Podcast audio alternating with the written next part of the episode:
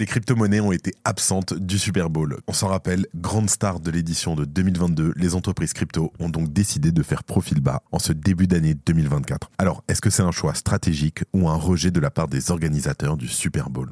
Le Crypto Daily. Mon nom est Benjamin Cohen. Et vous êtes bien sur le Crypto Daily le podcast qui traite de l'actualité crypto, NFT et métaverse. Dans vos oreilles, chaque jour, du lundi au vendredi. Salut, c'est Benjamin du Crypto Daily. J'espère que vous allez bien, que vous avez passé un super week-end. Et c'est donc notre actualité principale aujourd'hui. Ensuite, on évoquera le désintérêt croissant des traders pour les crypto-monnaies. Puis, on parlera du nouveau rebondissement dans l'affaire Genesis contre Gemini. Mais avant tout ça, et comme d'habitude, le coin du marché avec notre partenaire Swissborg. Here comes the money. Here we go. Salut Florent, comment ça va? Et surtout, comment ça va sur les marchés? Salut Ben.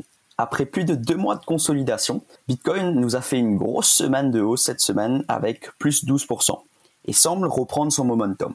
Donc même si, comme discuté la semaine précédente, les périodes avant le halving sont généralement plutôt calmes, on peut se dire qu'avec l'arrivée des ETF, on pourrait assister à un changement de la dynamique des cycles, avec probablement la demande qui voudrait front-run euh, le halving qui est perçu comme un événement positif pour la cryptosphère. Justement, en parlant des ETF, on réalise que cette semaine a été une des plus grosses semaines avec plus d'un milliard euh, d'afflux nets de capitaux dans les différents ETF.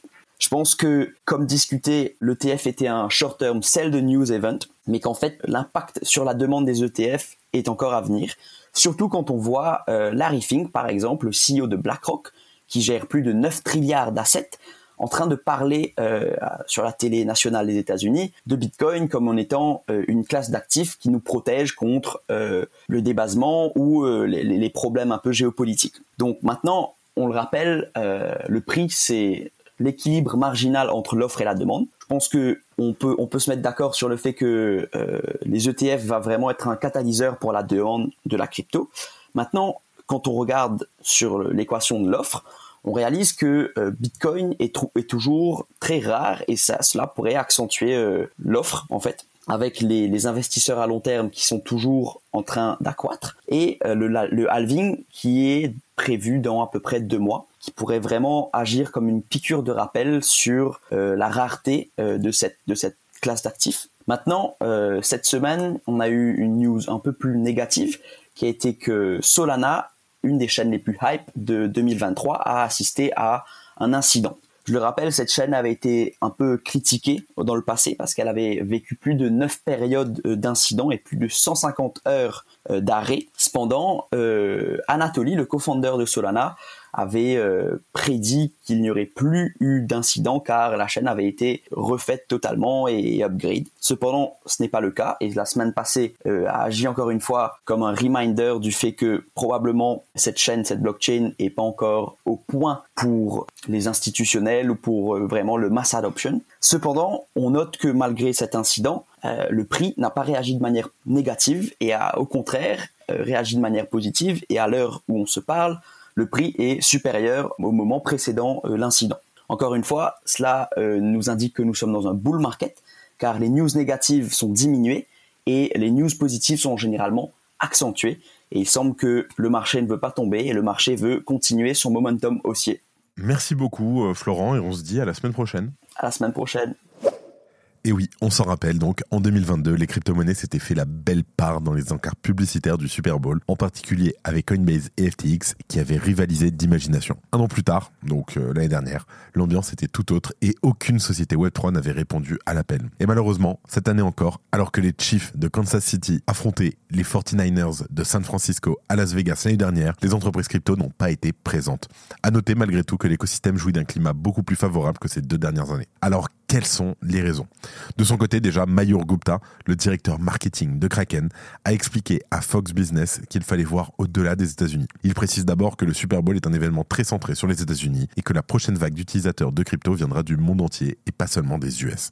Il a aussi ajouté, je cite, Si la dernière vague de marketing crypto était entièrement axée sur le battage médiatique et le FOMO, cette vague doit être ancrée dans l'éducation et la véritable proposition de valeur de la crypto en tant que mouvement qui apportera la liberté financière et l'inclusion. De son côté, Kraken a connu quelques démêlés avec la SEC l'année dernière. Il peut donc être compréhensible que l'exchange choisisse de tourner le dos au public américain. À son niveau, Coinbase préférerait donc se concentrer sur l'affectation d'argent au lobbying auprès du Congrès. Et maintenant que les ETF sur le Bitcoin Spot ont été approuvés, nous aurions pu voir ceci apparaître à l'écran lors du Super Bowl d'hier.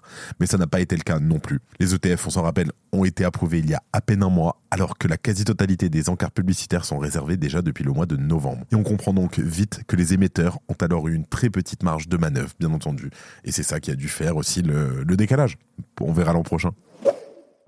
Salut, alors on fait une petite pause dans le programme. Est-ce que vous avez déjà entendu parler de Swissborg? C'est la meilleure application pour prendre en main vos investissements crypto. Tout y est super simple et rapide. C'est un vrai jeu d'enfant. Et le mieux, c'est que c'est régulé et autorisé en France. En plus, avec Swissborg, vous avez toujours les meilleurs prix du marché. C'est fini le temps où on payait trop cher sans le savoir. Et si vous ne savez pas dans quelle crypto investir, pas de panique. Avec Best Blockchain, c'est comme un panier tout prêt avec les meilleurs cryptos choisis par des pros. On ne peut pas faire plus simple. Attention, offre exclusive en ce moment. Inscrivez-vous dès maintenant avec notre lien qui s'affiche maintenant et recevez immédiatement un ticket à gratter 100% gagnant et empocher jusqu'à 100 euros instantanément. Alors, qu'est-ce que vous attendez? C'est le moment de rejoindre Swissborg et d'investir dans les crypto-monnaies en toute sérénité. Cliquez, inscrivez-vous et lancez-vous dans l'aventure avec Swissborg. Et en deuxième news, on parle des traders institutionnels qui n'aiment plus les crypto-monnaies d'après JP Morgan. Alors, l'engouement institutionnel autour du secteur des crypto-monnaies a rythmé l'année passée. Il faut dire que l'approbation des ETF Bitcoin au comptant leur sert une exposition clé en main aux leaders de cet écosystème. Mais la fièvre du numérique pourrait ne pas y être aussi répandue qu'il n'y paraît dans les hautes sphères de la finance traditionnelle. C'est en tout cas ce que semble révéler un récent rapport sur le sujet publié par la banque JP Morgan. Un des intérêts apparemment enclenché au profit de l'intelligence artificielle, mais pas uniquement.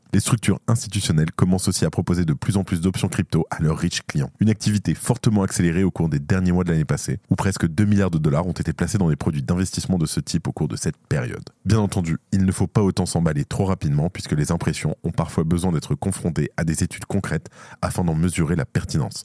Et c'est très exactement ce que vient de faire l'ambivalente banque d'investissement JP Morgan dans son dernier rapport annuel intitulé 2024 e-trading, le trading en 2024. En tout cas, un document au sein duquel les crypto-monnaies et la blockchain ont été abordés en relation aux projections des traders institutionnels. Et le moins que l'on puisse dire, c'est que l'euphorie est loin d'être au rendez-vous. Sur le panel de 4000 traders interrogés au cours de son enquête, seulement 7% considèrent la blockchain comme une technologie influente un chiffre en très forte baisse puisqu'il passait à 25% dans le rapport à 2022. Donc une rétrogradation appliquée au profit évident de l'intelligence artificielle, actuellement à la tête de 61% d'opinions enthousiastes. Et cela se répercute bien évidemment sur les intentions de trading puisque 78% des personnes interrogées affirment ne pas avoir l'intention de négocier des crypto-monnaies au cours des 5 prochaines années. Et alors que les principaux événements macroéconomiques mentionnés par les traders institutionnels pour l'année 2024 sont l'inflation, les élections américaines et le risque accru de récession, ça reste un contexte au sein duquel le lancement des ETF Bitcoin au comptant semble malheureusement loin de cristalliser l'intérêt souhaité. Mais l'année 2024 est encore loin d'avoir livré toutes ses promesses et bien entendu on vous tiendra au courant.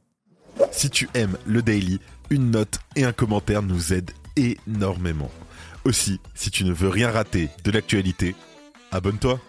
Et en troisième news, la procureure de New York réclame 3 milliards de dollars à Genesis et Gemini. Alors, la procureure générale de New York, Laetitia James, a marqué un tournant décisif dans l'affaire crypto du titan Digital Currency Group, donc DCG. Elle a élargi considérablement son action en justice contre DCG et d'autres accusés dans le secteur. Alors, initialement axé sur une fraude présumée d'un milliard de dollars impliquant le programme Gemini Earn, ce procès vient donc de prendre une nouvelle ampleur. Et pas des moindres, puisque l'on évoque 3 milliards de dollars. Il s'agit du montant que Gemini et Genesis auraient escroqué à de nombreux investisseurs via leur programme commun Gemini Earn. A noter que Genesis est une filiale de DCG. Et selon une enquête, Gemini aurait menti à plusieurs reprises à ses clients en présentant le programme Gemini Earn comme sûr alors que ses propres finances n'étaient pas au beau fixe. DCG aurait alors contracté un prêt à 1,1 milliard de dollars auprès de Gemini pour dissimuler son bilan financier alors dans le rouge. Et environ 230 000 investisseurs auraient été trompés selon le communiqué transmis par la procureure générale de New York. Bloomberg a aussi révélé que Genesis avait conclu un accord avec la même procureure générale afin que les actifs réclamés soient remis aux clients lésés plutôt qu'aux autorités de l'État de New York. L'accord doit donc encore être approuvé par un juge des faillites pour devenir effectif. De son côté, Genesis, qui est en faillite, a accepté de rembourser sa dette, mais a nié sa responsabilité dans l'affaire, affirmant qu'elle n'avait commis aucun acte répréhensible. Alors pour rappel, Genesis a présenté un plan de liquidation, mais ce dernier subit une opposition de la part du Digital Currency Group, sa société mère. De son côté, la SEC des États-Unis a elle déclaré que l'offre de Gemini Earn constituait une offre de titres non enregistrés. Gemini, ou Gemini, a également déposé deux plaintes contre Genesis de son côté, une première au mois de juillet dernier, puis une en octobre. C'est donc une affaire à suivre, et bien entendu, on vous tient au courant depuis le mois de juillet dernier, et ça continuera. Et avant de terminer, les actualités en bref avec notre partenaire, Bean Crypto. La panne de Solana était liée à un bug déjà découvert. Alors Solana Labs a attribué l'interruption de 5 heures de transactions blockchain le 6 février à un bug déjà identifié une semaine auparavant, révélant que le correctif déployé n'avait pas couvert tous les déclencheurs du bug. La TVL d'Egun Layer atteint les 6 milliards de dollars. Alors le protocole de staking basé sur Ethereum Egun Layer a vu sa TVL atteindre presque 6 milliards de dollars après avoir temporairement levé son plafond de dépôt, plaçant le protocole dans le top 5 des classements TVL les ETF Bitcoin cumulent 10 milliards de dollars d'AUM. Alors, les nouveaux ETF Bitcoin Spot ont accumulé 10 000 milliards d'actifs sous gestion en moins d'un mois après leur approbation par la SEC avec le iShares Bitcoin Trust de BlackRock en tête à 4 milliards de dollars. Et la fondation DYDX reçoit 30 millions de dollars après un vote de la DAO. La fondation DYDX, soutenant donc le protocole DYDX, a sécurisé 30 millions de dollars en tokens après un vote de la DAO avec pour but de recruter et retenir les talents tout en développant la chaîne DYDX. C'est la fin de ce résumé de l'actualité du jour. Évidemment, pensez à vous abonner pour ne pas rater le suivant, peu importe où vous nous écoutez. Twitter, LinkedIn, Instagram. Rendez-vous demain pour d'autres contenus d'actualité. Je crois que j'ai tout dit. Et moi, je vous dis à demain. C'était Benjamin pour le Crypto Daily. Merci et à très vite.